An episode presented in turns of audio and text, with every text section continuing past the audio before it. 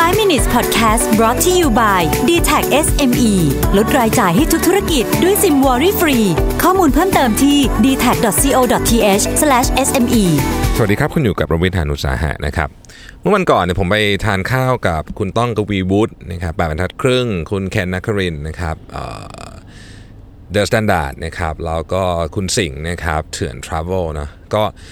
คุยกันหลายเรื่องนะครับ ก็เป็นเป็นการทานข้าวที่สนุกสนานมากๆนะฮะก็จริงๆต้องจะมีคุณเอ๋นิ้วกลมอีกคนหนึ่งแต่ว่าคุณเอ๋ติดธุระนะฮะก็ได้ทานกัน 3 คนนะครับแล้วก็สี่คนนะครับแล้วก็คุยกันหลายเรื่อง เรื่องหนึ่งที่มันป๊อปอัพขึ้นมานะก็คือเรื่องของ passion นะ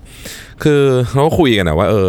สสมัยยุคเรามันก็ไม่มีนะคำว่า passion เนี่ยยุคผมไม่มีนะครับ passion ยุคผมก็คือ ก็คือเรียนอะไรก็ส่วนใหญ่ก็คุณพ่อคุณแม่ก็เป็นคนบอกนะฮะแต่ว่ายุคนี้มันเป็นยุคที่เราพูดกันเรื่องของการตามหา passion กันเยอะ แล้วผมก็ตกผลึกไอเดียอะไรขึ้นมาได้หลังจากที่คุยกันไปเนี่ยบอกว่าจริงๆแล้วเนี่ย passion เนี่ยมันคือถ้าเกิดเรามอง passion เป็นเหมือนกับเส้นทางเส้นเดียวอะคือเรารู้สึกว่าแบบสมมติว่าบอกว่าเราเป็นแบบคนรักดนตรี เราจะต้องเป็นนักดนตรีให้ได้อะไรเงี้ยอันนี้มีความรู้สึกว่าค่อนข้างอันตรายนะสำสำหรับความรู้สึกผมเนี่ยคือหลังจากที่คุยกับหลาย ๆคนเนี่ยนะครับคือช่วงนี้ผมก็ก็คุยกับหลายคนเรื่องนี้เนี่ยเมื่อวานก็คุยแล้วรู้สึกว่า คือถ้าเกิดเราเรารู้สึกว่าเราเรามี passion แบบเป็น fix passion อะคือคือจะต้องทำเรื่องนี้ให้ได้อะเอ่อมันก็ดีในบางกรณี ผมว่าในบางในบางกรณีมันก็ดี แต่บางกรณีเนี่ยมันก็น่ากลัว เพราะว่าหลายครั้งเนี่ยนะครับคือจะพูดว่าไงเดียวถ้าเกิดเรารู้สึกว่าเหมือนเหมือนกับเรามีมีความรักอะเรารู้สึกว่าตอนเด็กๆเนี่ยฉันจะต้องมีแบบ ฉันจะต้องเจอผู้หญิงแบบนี้เป็นแบบ the one people เป็นคู่แท้มีคนเดียวเท่านั้นคือคนนี้เราจะต้องเจอให้ได้ เขาจะต้องมีลักษณะ 1 2 3 4 5 6 7 8 แบบนี้อะไรเงี้ย มันก็อาจจะทำให้เราเจอเข้าไปเวลาเราคบกับใครรู้สึกว่าเอ้ยพอไม่ใช่นึงปุ๊บเราก็ไปเลยอย่างเงี้ยในที่สุดเราอาจจะ end up ไม่ไม่เจอใครเลยก็ได้นะครับคือถ้าเราเจอก็โชคดีไปนะฮะแต่ถ้าเราไม่มันมีโอกาสไม่เจอมากกว่า ถ้าเราคิดในแง่นี้ passion ผมว่ามันคล้ายกันคือถ้าเกิดเราเริ่มต้นบอกโอ้ฉันจะต้องเป็นแบบนี้ให้ได้ เสร็จแล้วเราก็ไม่ยอมจะเปิดใจให้กับอะไรเลย เราเจอเราลองทำอะไรนิดนึงแล้วมันไม่ตรงกับ passion ที่เรานึกไว้ในหัวเนี่ย เราก็คือแบบเลิกทำไปเลยอย่างเงี้ยผมว่ามันก็มันก็มีความ มันก็มีความเสี่ยงนะฮะดังนั้น passion เนี่ยผมคิดว่ามันควรจะเป็นมันควรจะเป็น growth passion นะมากกว่า fixed passion นะคือ growth passion เราก็เอามาคือบอกว่าจากเขา growth mindset นี่แหละคำว่า growth passion ก็คือบางทีเนี่ยเราอาจจะต้องเปิดโอกาสให้ลองทำอะไรหลาย ๆ อย่าง แล้วเราลองดูว่าเส้นทางมันจะพาเราไปทางไหนนะบางทีชีวิตมันก็เป็นอย่างเงี้ยมันไม่สามารถที่จะแพลนได้หรอกตั้งแต่แบบเอ่อเด็กๆหรอกว่าบางทีเอ้ยเราอยากจะเป็นเรื่องนี้มันอาจจะยาก แต่ว่าถ้าเกิดเรามี growth passion เนี่ยเราจะมี perspective ที่แตกต่างกันออกไปนะเราจะรู้สึกโอเคเราชอบดนตรีเราลองเราเราพยายามเรียนไปทางดนตรี แต่เราค้นพบว่า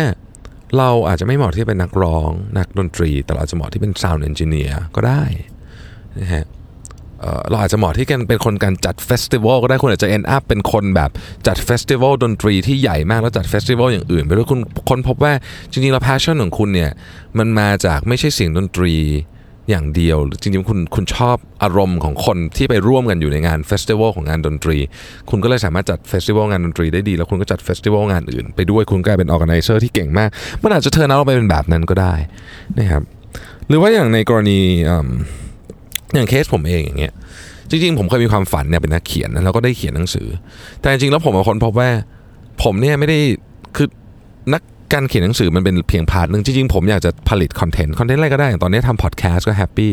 วันหนึงอาจจะไปทำ content อย่างอื่นก็ได้ก็ happy จริงๆ เราไม่ได้อยากเป็นนักเขียนซะทีเดียวคือคือคือมันก็อยากเป็นแต่ว่ามันเป็นแค่ส่วนหนึ่งของ passion เท่านั้นเองจริงๆ เราอยากจะเป็นคน create content ต่างหาก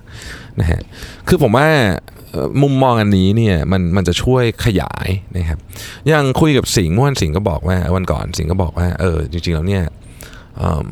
ตอนนี้เขาก็อยากทำเรื่องอื่น นะคือคือคือไอไอไอไอไปเที่ยวเนี่ยมันก็เป็นอย่างหนึ่งที่เขาอยากทำแต่เขาอยากทำเรื่องอื่นอยากทำประเด็นที่มัน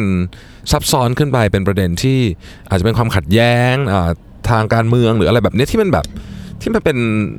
เป็นเป็นเวใหม่ไปเลย เพราะว่าจริงๆเขาเป็นคนชอบ